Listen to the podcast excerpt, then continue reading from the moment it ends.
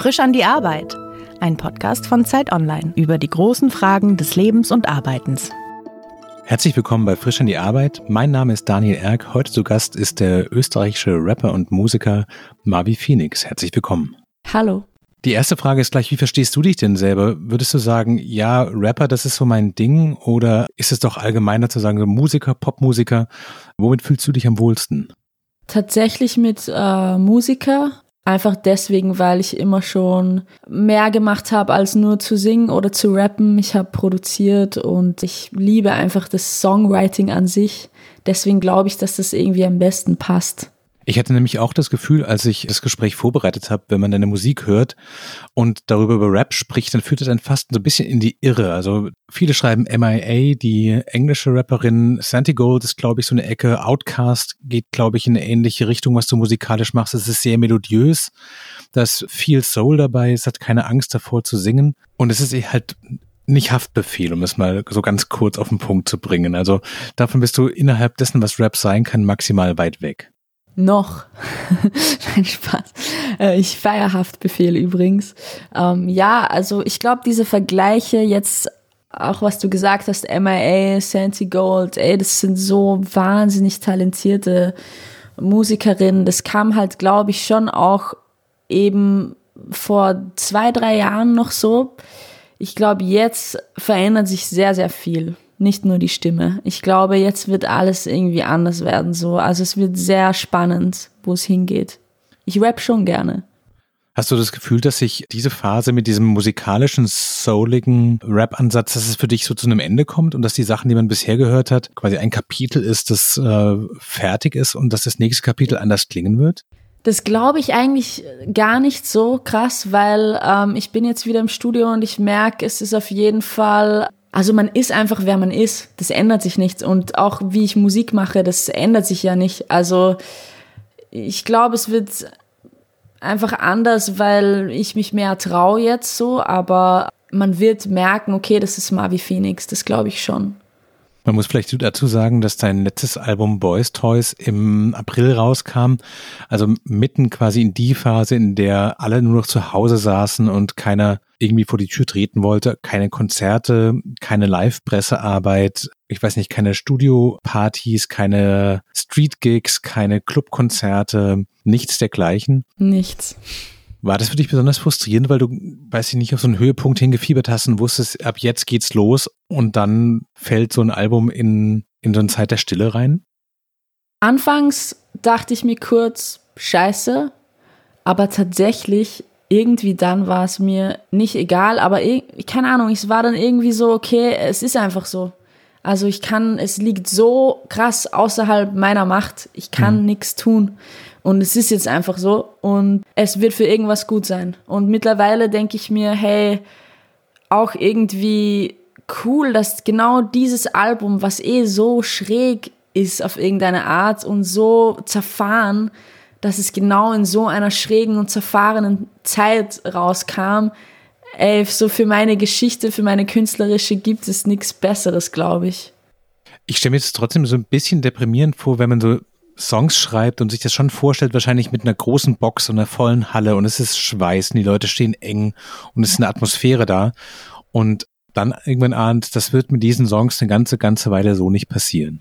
Ja, das ist auf jeden Fall schade, aber ich tatsächlich, weil es einfach so ein Album ist, das so für mich extrem auch negativ behaftet ist. Also es ist sehr positiv eigentlich, aber es ist auch sehr negativ behaftet für mich persönlich, weil es in einer Zeit entstanden ist, geschrieben wurde, wo es mir nicht gut ging.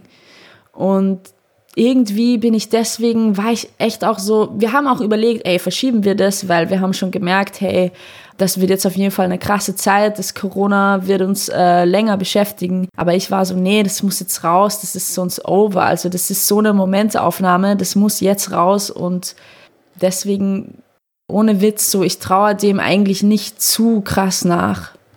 Du hast vorhin gesagt, es ist ein zerfahrenes oder zerfasertes Album und auch Musik aus einer Zeit, die für dich persönlich schwer war. Wie würdest du, wenn jemand, der deine Musik vielleicht noch nicht gehört hat, erklären, was macht dieses Album in deiner musikalischen Biografie?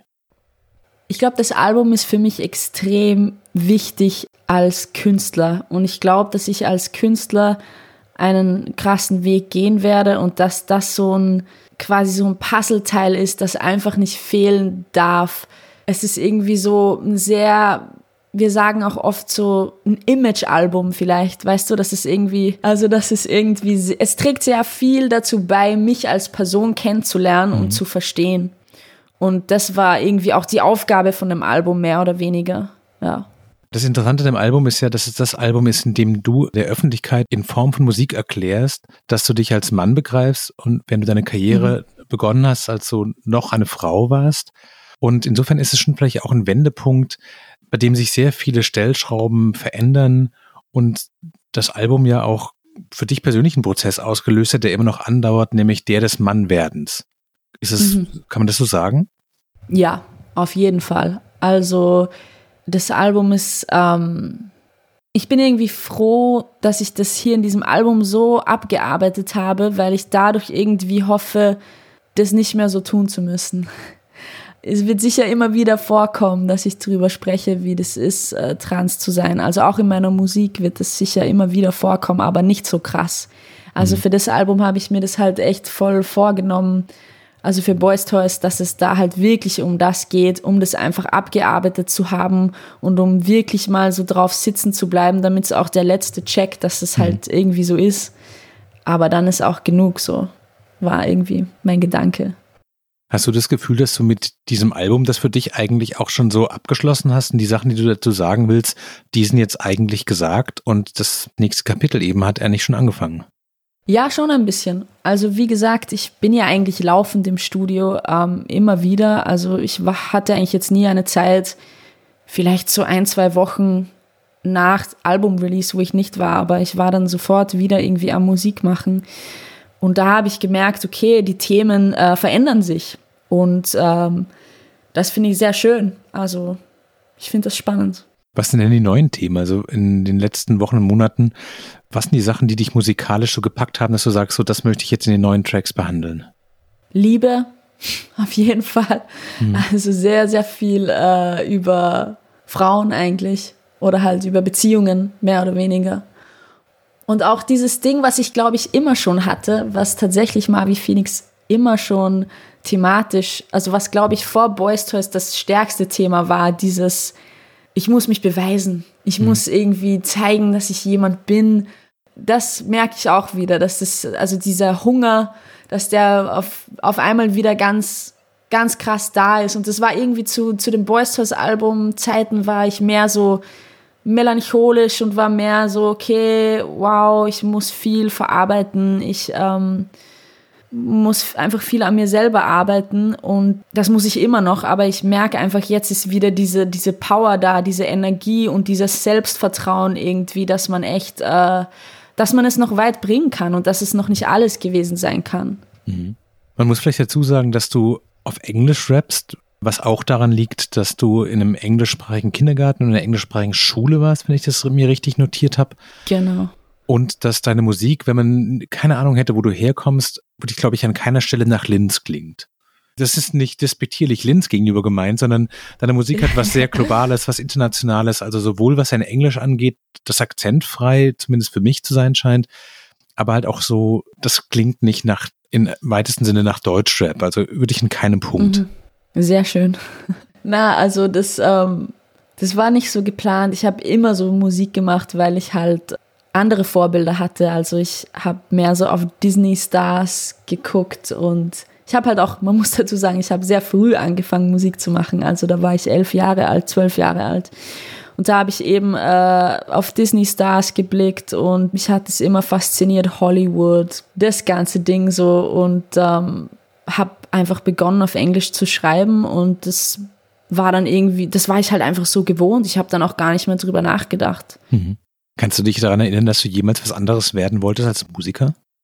Ja, ich hatte auf jeden Fall so eine Phase dann eh mit 18, wo noch nicht wirklich was passiert ist und ich mir dann so dachte, okay, jetzt habe ich dann Matura, also Abitur mhm. und ähm, vielleicht gehe ich einfach irgendwas studieren. Ich wollte dann auch nach Berlin gehen auf so eine Medienhochschule mhm. oder so, aber ich wusste dann, also ich dachte mir dann, relativ schnell, dass es irgendwie doch nur so ein Plan B wäre. Und dann hatte ich das Glück, dass nach meiner Matura dann wirklich genau in dem Sommer danach endlich sich was getan hat, so mit der Musik. Wie sieht es denn 2020 oder in den Jahren davor auch aus? Wie entwickelt sich so Musik? Ich habe den Eindruck, so als Konsument, dass durch Spotify und die ganzen Online-Dienste sich sehr, sehr viel verändert haben, weil in dem Moment, wo du Zugang dazu hast, deine eigenen Sachen hochladen kannst, brauchst du eigentlich vor allen Dingen Social-Media-Kanäle, um die Leute zu erreichen, die sich für dich interessieren. Aber die ganzen großen Player, die großen Plattenfirmen, all das ist noch da, aber es ist nicht zwingend notwendig. Wie war der Weg denn für dich? Ab welchem Moment hast du gemerkt, hey, das funktioniert jetzt wirklich? Das war erst vor, ich glaube 2018 so und ich muss ganz ehrlich sagen, es ist unterschwellig immer so das Gefühl, so okay, es funktioniert jetzt, aber wie sieht es in sechs Monaten aus? Mhm. Das weiß man ja nicht. Aber ähm, ich glaube, dass ich das so, ja, so 2018 habe ich, glaube ich, so gemerkt, okay, wir sind echt gut aufgestellt als, als Firma. Ich habe äh, quasi eine Firma gegründet, ein Label äh, mit meinem Management und ähm, wir haben unsere, unser Team, unsere Leute ähm, irgendwie, es geht wohin, das spürt jeder, das spüre ich, ja. Wenn du jetzt diesen Weg zwischen mit elf Jahren anfangen, Musik zu machen und dann 2018, also mit 23, mhm. zu merken, ich bin, ich lebe davon, dass ich Musik mache, also bin ich Musiker. Was waren denn so die entscheidenden Wegmarken? Also würdest du sagen, so, wahrscheinlich viele Teenager wollen Musiker werden oder träumen von irgendeiner Art von Popkarriere. Wenn du deinen Lebenslauf so strukturieren würdest, würdest du sagen, so welche Punkte war es, wo du gemerkt hast, das war für mich entweder wichtig, dass es geklappt hat oder hier habe ich was kapiert, wie Dinge funktionieren oder da mhm. habe ich mhm. jemanden kennengelernt, über den ich dann endlich das machen konnte, was ich vorher schon wollte. Auf jeden Fall, als ich 2014 meine allererste EP rausgebracht habe, das war ein Meilenstein. Nicht, weil die jetzt irgendwie abgeflogen ist oder so, überhaupt nicht. Aber es war für mich eigentlich sogar davor dieses Realisieren, okay, ich mache jetzt schon ein paar Jahre eigentlich irgendwie Musik, hau das irgendwie auf YouTube, MySpace raus, passiert halt irgendwie nichts. Dann habe ich mir so gedacht, okay, ich möchte das wirklich machen. Ich mache jetzt eine EP, habe mir so einen, einen Produzenten quasi geholt, ich habe die EP alleine produziert, aber dieser Produzent Simon Herzog, mit dem hatte ich so Skype-Sessions und er hat mir Ableton, mhm. das Programm, erklärt. Und einfach, ich weiß einfach für mich selber, wie wichtig das war, dass ich mir gedacht habe, okay, ich will das machen, weil hätte ich diese kleine Sache nicht gemacht, dass ich Simon angeschrieben hätte und mir dieses Ziel gesetzt hätte, okay, ich mache das jetzt, dann wäre das alles nicht passiert. Mhm. Also das war schon so eine so ein Moment, wo ich so einfach äh, für mich selber gedacht habe, okay, du willst es machen, dann mach das jetzt und hau dich rein und mach einfach so eine professionelle EP. Und genau dann habe ich die gemacht. Das würde ich sagen, war ein Meilenstein für mich persönlich, einfach so ein Projekt zu machen. Und das habe ich gebraucht. Also dieses, diese professionelle Arbeit irgendwie, mhm habe ich dann gebraucht, dass die Leute mich respektieren, dass dann die Leute in Wien FM4 und so anfangen, die haben dann angefangen, mich zu spielen. Erst ein Jahr später. Also ich habe die EP rausgebracht, dann war ein Jahr gar nichts. Und so Sommer 2015 ähm, ging es dann irgendwie los. Dann war auf jeden Fall ein Meilenstein auch Sommer 2015, ähm, nachdem ich FM4 gespielt hat, das Bilderbuch mich äh, angehauen hat und gefragt hat, ob ich mit ihnen einen Song performe bei so mhm. einer FM4 Geburtstags- Konzert, sowas war das. Ey, das war alles nichts Großes. Also war es schon für mich damals und ist mhm. auch richtig krass, aber es war, es war ein Konzert mit 500 Leuten, aber es waren halt solche Meilensteine, wo ich einfach für mich selber gemerkt habe, hey, hier tut sich was so, das mhm. ist irgendwie nice, ja, voll. Du hast trotzdem ja erstmal angefangen, äh, Politikwissenschaften in Wien zu studieren. Warum Politikwissenschaften? War das so der Plan B zu sagen, ich kann immer noch, weiß ich nicht, im Wiener Rathaus arbeiten oder Na, das Ding ist, ich habe tatsächlich eigentlich angefangen, Wirtschaftsrecht auf der WU zu studieren. Das war so das Erste. Was ist die WU? Ähm, das ist die Wirtschaftsuniversität in Wien. Okay. Genau, da habe ich äh, Wirtschaftsrecht begonnen, weil ich nach Wien ziehen wollte und meine Eltern halt so waren, ja, willst du nicht was studieren, so neben der, also nicht neben der Musik, die haben das gemeint, eher studieren und nebenbei Musik. Und ich war so, ja, okay, dann studiere ich halt was, eigentlich nur um so ein bisschen Eltern zu pleasen und war dann aber nach einem Monat wieder weg. So, weil es dann irgendwie mit der Musik halt irgendwie gut losging. Und dann habe ich mich tatsächlich eigentlich für Politikwissenschaften inseriert, als ich schon, na sagt man über, sagt man ja gar nicht inseriert. Also ist die eingeschrieben für Politikwissenschaften? Genau, eingeschrieben. Ja. Ähm, da wusste ich eigentlich schon, dass es mit der Musik eigentlich irgendwo hingeht und da wollte ich das eher für mich persönlich machen, so. Quasi um den Horizont zu erweitern und genau, weiß ich ja. nicht, alles von Marx bis Popper lesen und äh, genau, internationale Beziehungen und solchen Krempel. genau. Habe ich dann aber auch nicht gemacht. also nur ganz kurz. Wenn du darauf zurückguckst, was dein Werdegang so in den letzten zehn Jahren im Speziellen geprägt hat, würdest du sagen, das ist so das Gefühl, dein eigenes Potenzial ausreizen zu müssen? Hast du sowas wie ein Bedürfnis nach Sicherheit? Hast du, weiß ich nicht, spielt Geld für dich eine Rolle? Oder brauchst du Anerkennung von deiner Familie in diesem Quadrat? Wo würdest du dich so selber einordnen? Also Geld spielt wenig Rolle eigentlich. Also ich würde jetzt lügen, wenn ich sagen würde, dass ich nicht gerne Kohle hätte. Hm. Na, nona nicht. Wer nicht? Aber es ist halt, ähm, also das ist auf jeden Fall nicht der richtige Beruf. Wenn man jetzt wirklich so auf, auf schnelles Geld aus ist, dann ist es nicht, also dann wäre ich ein kompletter Idiot. So, also weil ich buttere ja rein die ganze Zeit. So, ich buttere ja seit Jahren hinein. So, ist ja immer so auf Null rauskommen oder ein bisschen mehr. Ähm, aber ich lebe jetzt nicht wie ein König. So, Mhm. ich glaube, dass ich auf jeden Fall nach Anerkennung strebe. Bestimmt. Also zu 100.000 Prozent. Dass das auch aus innerer Unsicherheit irgendwie kommt. Zu 100.000 Prozent.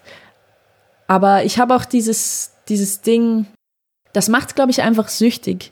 Wenn du irgendwie auf einmal deine Grenzen pushst und auf einmal stehst du da und, und hältst deine Vinyl in den Händen oder so und du denkst dir so, ey, wie ist das eigentlich passiert? So, Cover haben wir gemacht, da haben Leute mitgearbeitet, die Songs sowieso, alles irgendwie, das, das ganze Ding und du weißt gar nicht mehr, wie das passiert ist, aber es ist extrem schön, dass du irgendwas geschaffen hast, so. Und ich glaube, das macht einfach süchtig. Wenn du an dein elfjähriges Ich denkst und darüber nachdenkst, was du jetzt machst, haben sich denn deine Hoffnungen, die du mit dem Musikmachen und mit dem Rapper-Sein verknüpft hast, haben die sich diese Hoffnung erfüllt? Vielleicht auch diese Bestätigung? Spürst du die jetzt? Ja, auf jeden Fall. Also es gab schon sehr viele Momente, die Genugtuung irgendwie waren. Aber jetzt nicht irgendwie so, dass man sich denkt, oh ja, jetzt habe ich es geschafft. Nice, sondern einfach eher, man wird irgendwie ruhiger und gelassener. Also ich weiß noch, als ich angefangen habe, ich hatte so eine Wut. Ich war so, ey, ihr checkt es nicht, dass ich das kann und so. Und dabei hätte ich einfach mal die Klappe halten müssen und einfach machen müssen und zeigen müssen, dass ich es kann. So. Und das habe ich halt dann eh gemacht. Und jetzt ist es einfach so, ja, man freut sich einfach, dass die Leute das, das checken. Vermisst du jetzt schon den Zauber des Anfangs und diese Wut, weil das ja auch ein großer Motor sein kann und man macht Dinge alles das erste Mal und alles hat so eine Magie. Ich stelle mir vor, so die fünfte EP, das zwanzigste Konzert.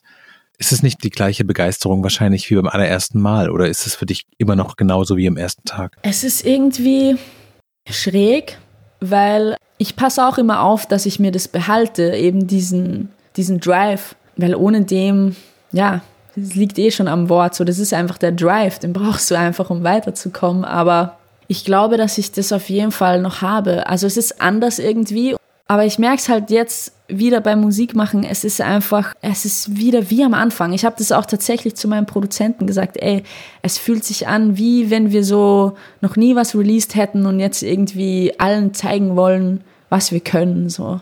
Und das ist irgendwie das Niceste, wenn du, wenn du das hast, dann hast du gewonnen, so, finde ich, vom Gefühl her. Was sind denn für dich so die besten Arbeitstage? Also wann gehst du abends raus und sagst so, so ist es super, so möchte ich das eigentlich haben? Gestern war so ein Tag, da waren wir, also sind wir vormittags ins Studio gegangen und waren halt da bis um 19 Uhr. Und es war halt echt so, da dachte ich mir am Abend so, ey, jetzt bin ich richtig fertig so, aber richtig geil, weil es ist was weitergegangen so und das mag ich am liebsten, wirklich so einen ganzen Tag Musik zu machen und ja, das ist eigentlich am coolsten. Gibt es Tage, die sich für dich wirklich nach Arbeit anfühlen, so dass das Studio irgendwie Spaß macht und Musikschreiben Spaß macht? Das kann ich mir vorstellen. Aber sind so Interviews oder so die klassischen Pressetage, wie man das früher gemacht hat, in einem Hotel sitzen und alle halbe Stunde kommt wieder jemand rein und alle fragen wieder die mhm. gleichen Fragen, sowas. Marvi Phoenix, wie kamst du auf den Namen? Und ähm, das habe ich tatsächlich auch noch gemacht dieses Jahr vor Corona, ja. Sind das die Tage, wo du abends merkst, sowas, okay, gut, das ist Teil des Jobs, aber ähm, das ist wirklich anstrengend? Ja, komplett. Also alles, was so Promo ist, das ist die richtige Arbeit. Also so im Studio nämlich, das ist auch Arbeit, aber die erfüllt dich. Hm. Also das ist die Arbeit, die mich erfüllt und das ist dieses Riesenprivileg, das ich habe, dass ich so etwas machen kann, wo ich halt merke, ey, das gibt mir so viel. Da, da gebe ich nicht nur so und bekomme nichts zurück, sondern ich bekomme ja gleichzeitig so viel zurück beim Musikmachen und ähm, Promotage, ey, das ist das Schlimmste. also es ist nicht das Schlimmste, aber ähm, ich, ich führe gern Interviews, wirklich. Ich äh, habe da überhaupt kein Problem damit. Ähm, ich rede gern, ähm, das passt alles, aber es laugt dich aus auf jeden Fall. Also das würde ich schon sagen. Und auch Auftritte. Ey, Auftritte sind super nice wirklich fast das Geilste am Job, so, wenn nicht sogar das Geilste, so, aber auch extrem anstrengend. Du bist ja auch Dienstleister, also die Leute wollen mhm. bestimmte Lieder auch hören, die kommen auch zu dir, weil sie sich ein Ticket zu einer bestimmten Stimmung gekauft haben und ganz egal wie, weiß ich nicht, wie du geschlafen hast, wie es dir privat geht, wenn der große Hit kommt, mhm. dann muss der ganze Saal hüpfen und da musst du deine komplette Energie reinstecken, egal ob du sie gerade eigentlich vorrätig hast oder nicht. Ja, schon. Also ich bin da sehr, sehr diszipliniert, glaube ich, bei Auftritten. Sehr altmodisch vielleicht sogar, weil wenn ich mir so Rapper anschaue in meinem Alter oder jünger, die haben halt kein Pokerface. Also die sind halt so drauf, wie sie sind und wenn sie irgendwie angepisst sind, dann merkt es jeder so. Aber mhm. Das habe ich auch manchmal, dass ich, also ich hatte das schon öfter, dass ich richtig angepisst bin bei so einem Konzert, weil ich mir denke, ey, die Leute, die fühlen das nicht oder keine Ahnung oder irgendwas hat nicht hingehauen. Aber ich lasse mir das, glaube ich, nicht so krass anmerken, weil ich mir irgendwie denke, ey, das ist halt mein Job so und ähm, keine Ahnung, ich muss mich nur gerade erinnern, als ich so angefangen habe zu touren und ich so mit meinem DJ unterwegs war, waren, wir waren so zu zweit die ganze Zeit dann im Sommer so, als wir den ganzen Sommer getourt sind, habe ich dann so zu ihm gesagt, ey, ich komme mir vor wie so ein Zirkus. So, weißt du, jeden Abend so dasselbe Programm, immer so dasselbe sagen, so. Und irgendwie hatte ich mir das, ich weiß nicht, was ich mir vorgestellt habe, aber irgendwie hatte ich es mir anders vorgestellt. Und dann irgendwie war es so, ey, das ist eigentlich voll, ähm, das ist richtig Arbeit einfach so. Jeden Abend gehst du da raus und machst einfach dein Ding und dann legst du dich ins Bett so. Aber es ist ja auch ein Zirkus. Also das ist ja genau das, was die Leute erwarten und den Applaus gibt es nur, wenn quasi die Erwartungen auch erfüllt werden. Ja, komplett. Träumst du denn manchmal von so einem 9-to-5-Job, den man so runterreißen kann, sagen kann, da gehe ich morgens hin und gehe abends nach Hause und die Musik mache ich nur für mich, keine Erwartungen, ich muss nicht auf Spotify immer gucken, wie oft sind die Sachen gehört worden, äh, durchrechnen, wie viel Geld kommt dann dabei rum, bin niemandem Rechenschaft schuldig, sondern mache die Musik wirklich nur noch für mich, weil das Geld woanders herkommt. Na, überhaupt nicht. Also, das ist für mich so das, das Einzige, so keine Ahnung. Also, ich glaube, wenn ich so 9 to 5 hätte, das könnte ich nicht. Was sagt man so, das könnte ich nicht. Natürlich könnte ich es, aber es wäre halt nicht so geil wie das, was ich jetzt mache. Aber was ich mir tatsächlich vorstellen könnte, wäre mal so irgendwas komplett anderes zu machen, also so Tischler zu werden oder so. Hm. Also so, oder Schuster oder keine Ahnung und so irgendwo in Italien dann so mein, mein Geschäft zu haben und da irgendwie das fände ich, sowas fände ich nice. Aber so jetzt Büro oder so oder irgendwo Marketing oder so ein Kack, ne. Wie anstrengend ist es denn, Marvi Phoenix zu sein? Weil wenn du krank bist, dann findet der ganze Konzertabend nicht statt, dann passiert am Album nichts. Mhm. Insofern bist du für quasi dich und dein Team unverzichtbar, aber gleichzeitig ist es natürlich für den Gang der Welt vollkommen unerheblich, ob noch jemand Musik macht. Was stresst dich mehr? Das Gefühl, ich muss performen, ich muss da sein, ich muss fit sein? Oder das Gefühl, letztlich ist es alles vielleicht ein bisschen egal?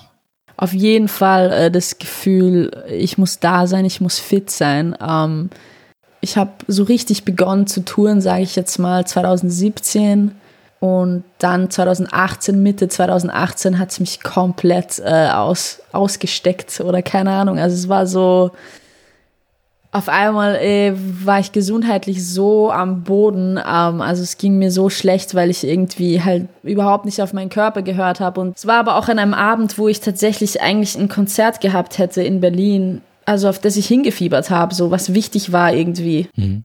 Wichtig, ja. Also es war jetzt, glaube ich, auch egal, dass ich es nicht gespielt habe. Wie du sagst, das, man kann halt nichts machen, wenn man krank ist, aber da habe ich dann auch so zum ersten Mal gemerkt, wie viel Druck das eigentlich ist. Und ich dachte mir immer, ey, ich nehme mhm. das eh voll relaxed und so. Und ähm, dann habe ich aber gemerkt, okay, nee, das habe ich nur verdrängt so und eigentlich äh, mache ich mir voll den Druck und bin sau nervös und ja.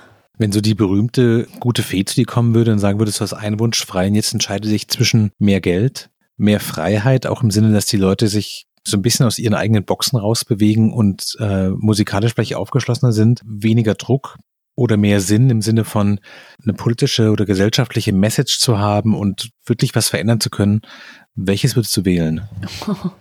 Ich will ehrlich sein. Ich glaube, ich würde das Geld nehmen. Weil ich mir so denke, was ich alles noch machen könnte, wenn ich nur ein bisschen mehr Geld hätte, wie geil die Sachen dann, wie noch besser das werden würde, so.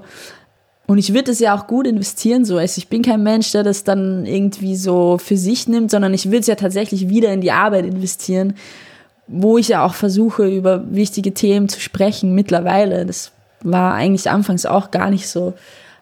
Aber ich glaube, ich würde echt, wenn jetzt so eine Fee zu mir kommen würde, ich würde echt wahrscheinlich sagen, mehr Geld, so, weil dann ist das mal so, okay, kann man sich noch mehr austoben, noch mehr in die Musik stecken auch. Und was heißt das für dich konkret? Du willst Live-Musiker im Studio haben oder? Zum Beispiel, ey, die Möglichkeiten sind grenzenlos. Ich würde auf jeden Fall visuell, so in Videos könnte ich mehr investieren. Dann könnte ich, hm, jetzt gerade nicht, aber sonst reisen zu verschiedensten Produzenten oder die herholen. Ähm, ja, alles Mögliche. Geld ist halt, Geld ist halt irgendwo Freiheit, oder? Ich habe mir das so vorgestellt, dass es 2020 so nicht mehr läuft, sondern dass quasi jeder dort, wo er ist, aufnehmen kann, so wie wir beide es gerade machen. Ich sitze in Berlin, du sitzt in Linz und man quasi mit allen Menschen, die man in Kontakt treten kann und die einen mögen, auch zusammenarbeiten könnte, wenn man das will. Hat sich das durch Corona verändert auch nochmal? Also ist es jetzt so, dass du Projekte machst mit Leuten, weiß ich nicht, in London und Shanghai? Ja, also das ist tatsächlich so, dass es auf jeden Fall funktioniert, ähm, das so zu machen, aber ich bin trotzdem immer Fan davon und ich glaube auch viele, viele andere Musiker und Musikerinnen, dass man sich trifft. Also selbst Leute in LA irgendwie, die immer mit irgendjemand anderen das machen, die sagen auch immer, ey, komm her, flieg her, so, das ist, ist immer nice auf jeden Fall. Ich habe jetzt in der Corona-Zeit auch ein paar Sessions gehabt über Skype oder Hangouts. Das ist schon cool, aber es ist immer besser, sich persönlich zu treffen. Vor allem bei sowas wie Musik. Also, finde ich schon. Das heißt, die letzten Monate hast du dich mit deinem Team auch eingeigelt und ihr saßt quasi bei euch im Studio rum und ihr habt euer Ding gemacht. Genau. Wie geht es denn für dich dann die, die nächsten Wochen und Monate weiter? Also ich stelle mir vor, wenn man keine Konzerte spielen kann, wenn man keine Promotage machen muss, kann man total produktiv musikalisch sein. Mhm. Ist es jetzt so wie, ich weiß nicht, in den letzten Wochen hat man es ja schon gesehen, dass es immer wieder irgendwelche Session-Alben gibt, so das Corona-Album, ähm, irgendwelche Leute, die irgendwo festsitzen und in der Woche lang irgendwas aufnehmen gemeinsam. Merkst du, dass dein Output jetzt auch höher geworden ist durch die, durch die Ruhe? Ja, also mein Output ist auf jeden Fall gerade sehr hoch. Also wenn ich es jetzt so vergleichen würde, letztes Jahr zu dieser Zeit hätte ich überhaupt nicht so viel Zeit gehabt, so viel im Studio zu sein und zu schreiben oder auch zu Hause einfach aufzunehmen und zu schreiben. Das mache ich ja auch äh, sehr oft. Hat es denn auch konkrete Konsequenzen, dass du sagst, eigentlich bin ich schon wieder so halb durch durch das nächste Album und ich weiß, innerhalb von einem Jahr kann das zweite Album rauskommen, weil wir so schnell gerade sind? Das war immer der Plan. Also das wollte ich immer machen, dass ich auf jeden Fall nächstes Jahr ein Album rausbringe, ja. Woher weißt du denn, wann Feierabend ist? Also du bist als Musiker ja niemand anderem verpflichtet. Wann sagst du so, jetzt ist der Song gut, jetzt ist für heute reicht's, ich kann nicht mehr? Ist es immer erst weit nach Mitternacht oder sagst du auch an einem Sommertag mal so um 16.30 Uhr, draußen scheint die Sonne, hey, ich bin raus. Alles nach Gefühl. Also wirklich, ähm, ich bin auf jeden Fall ein Mensch, der sehr gut seine Grenzen kennt. Mhm. Also ich glaube, ich bin nie so, ich laufe nie der Gefahr auf, mich jetzt selber voll auszubeuten, außer eben beim Touren. Beim Touren ist es was anderes, da kannst du es, finde ich, nicht so, da bist du so in dem Strudel drin und hast all diese Termine, da kannst du irgendwie nicht aus. Also außer dir geht es auf einmal halt körperlich schlecht und dann musst du eh absagen, aber das ist halt dann schon, wenn es eh schon, eigentlich hättest du da schon davor was sagen müssen, so. Aber so beim äh, Musikmachen, Studio gehen, ich arbeite die meiste Zeit mit Alex the Flipper, mit Alex, meinem besten Freund, meinem Produzenten zusammen. Wir haben alles miteinander gemacht, außer die allererste EP, die ich halt alleine gemacht habe. Aber wir sind so offen. Er sagt zum Beispiel, hey, für heute bin ich durch. Oder ich sage, hey, für heute bin ich durch. Oder wir quatschen einfach, sagen einfach, ey, gehen wir einen Kaffee trinken, so, gehen wir was essen mal, gehen wir mal ein bisschen raus. Und das ist auf jeden Fall ähm, voll entspannt. Bist du dir selbst ein guter Chef? Ich glaube schon, aber ich musste das auch lernen. So, mein Manager ist auf jeden Fall, ähm, er sagt es auch immer wieder so. Er sagt wirklich so zu mir, hey, wenn du mal wieder einen Arschtritt brauchst, dann ruf mich an. So, weil er das so gut kann, mich einfach zu inspirieren und mir mich zu motivieren. Und manchmal brauche ich das richtig, dass mir einfach jemand sagt, so, ey, du kannst es besser, was machst du? Mach was so. Deswegen weiß ich gar nicht, ob ich mir selber so ein guter Chef bin. Aber ich glaube, es ist besser geworden. Also ich merke das schon. Ich habe einen Drive und ich will ja auch Sachen fertig machen und so und irgendwas aus mir machen, so mehr oder weniger. Aber es tut mir schon gut, da auch äh, Management zu haben, das da ein bisschen mehr auf die Finger schaut.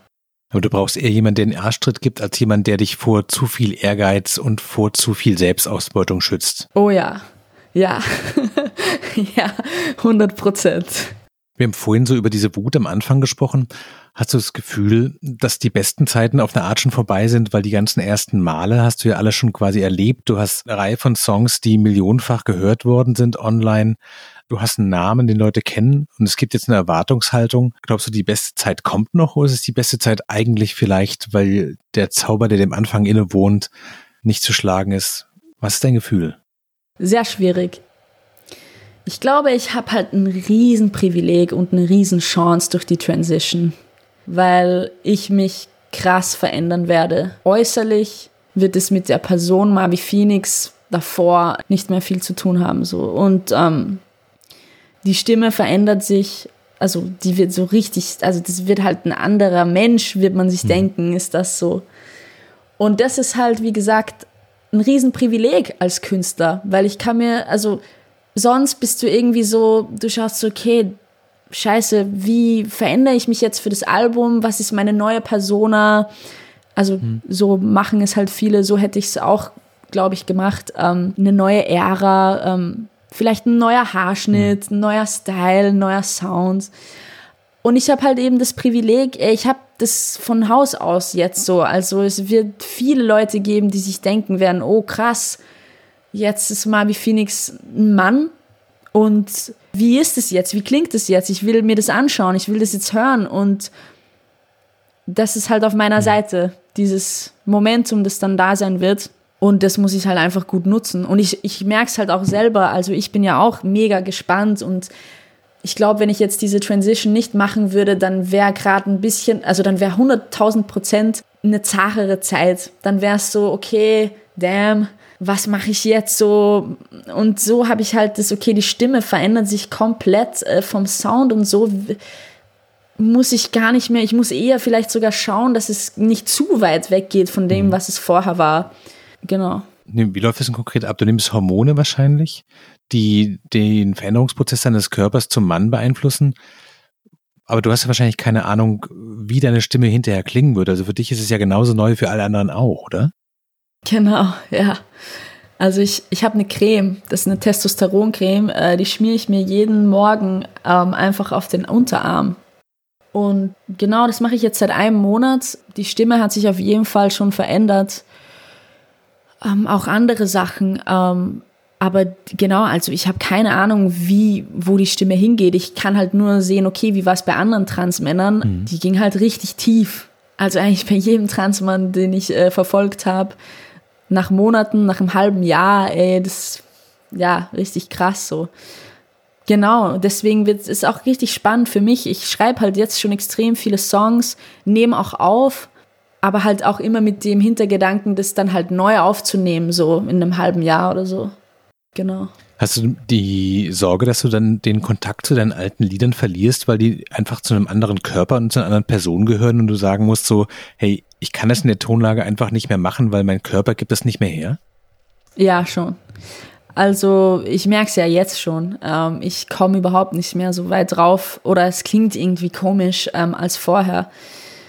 Ich habe das Glück, dass ich immer mit äh, Autotune äh, performt habe und da dann man da vielleicht was machen kann ähm, oder es vielleicht irgendwie anders performen muss oder einfach eine Oktave tiefer singen. Mhm.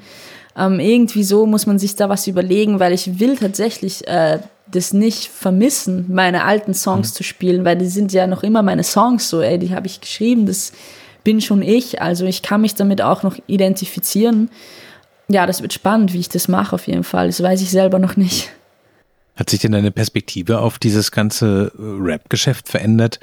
Weil als junge Frau warst du dann natürlich eine totale Außenseiterin und jetzt bist du quasi sozusagen einer von 100.000 Dudes, die rappen mhm. wollen. Fühlt sich das für ja. dich anders an zu sagen, sowas, jetzt muss ich mich doppelt beweisen, weil es gibt so viele Männer, die gerne Rapper wären und jetzt muss ich dann nochmal quasi von Null anfangen oder ist es nicht so? Na, es ist halt nicht so, weil ich halt, weil ich halt die Geschichte so hab, die ich hab und das kann mir halt niemand nehmen. Und das hat auch niemand anderer da draußen. Und deswegen ist es so, ich habe Angst, also ich habe nicht Angst, aber ich möchte auf keinen Fall irgendwie in dieses Ding reinfallen, dass sich jetzt einfach so ein männlicher Rapper gibt, wie du sagst, von denen es Tausende, Millionen gibt wahrscheinlich. Mhm. Aber ich, äh, ich weiß, dass ich das eh nicht bin. Also muss ich mir da, glaube ich, keine, keine Sorgen machen. Ich habe wirklich nicht so genau einen Begriff davon. Wie lange dauert jetzt so eine Transition für dich denn noch? Gibt es einen Punkt, wo du weißt, dann ist es abgeschlossen? Also man nimmt die Hormone normalerweise ein Leben lang.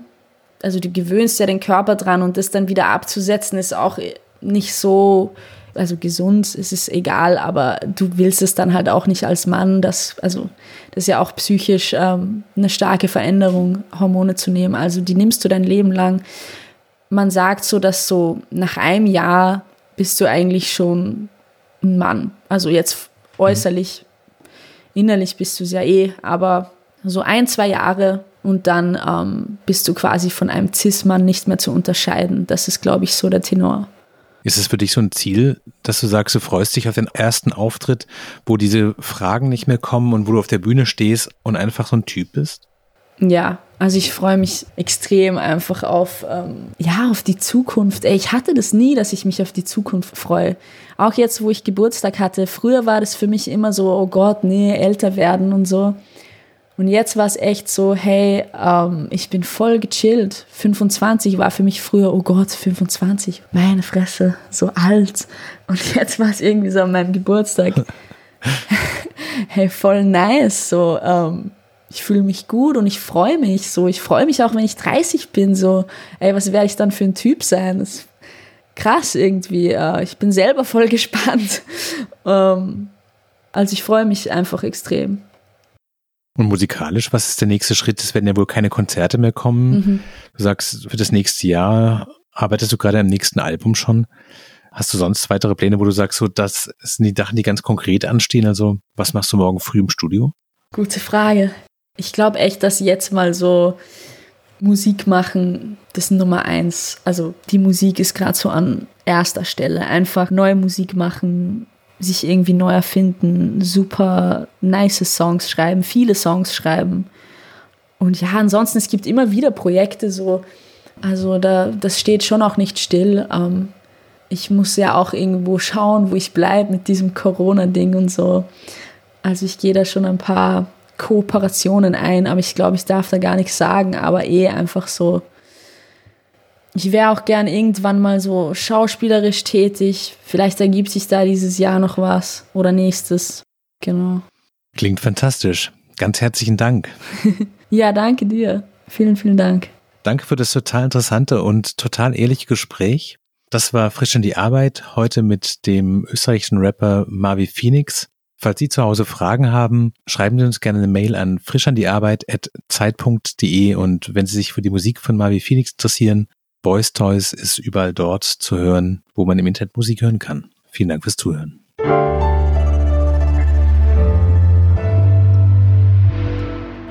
Frisch an die Arbeit, ein Podcast von Zeit Online.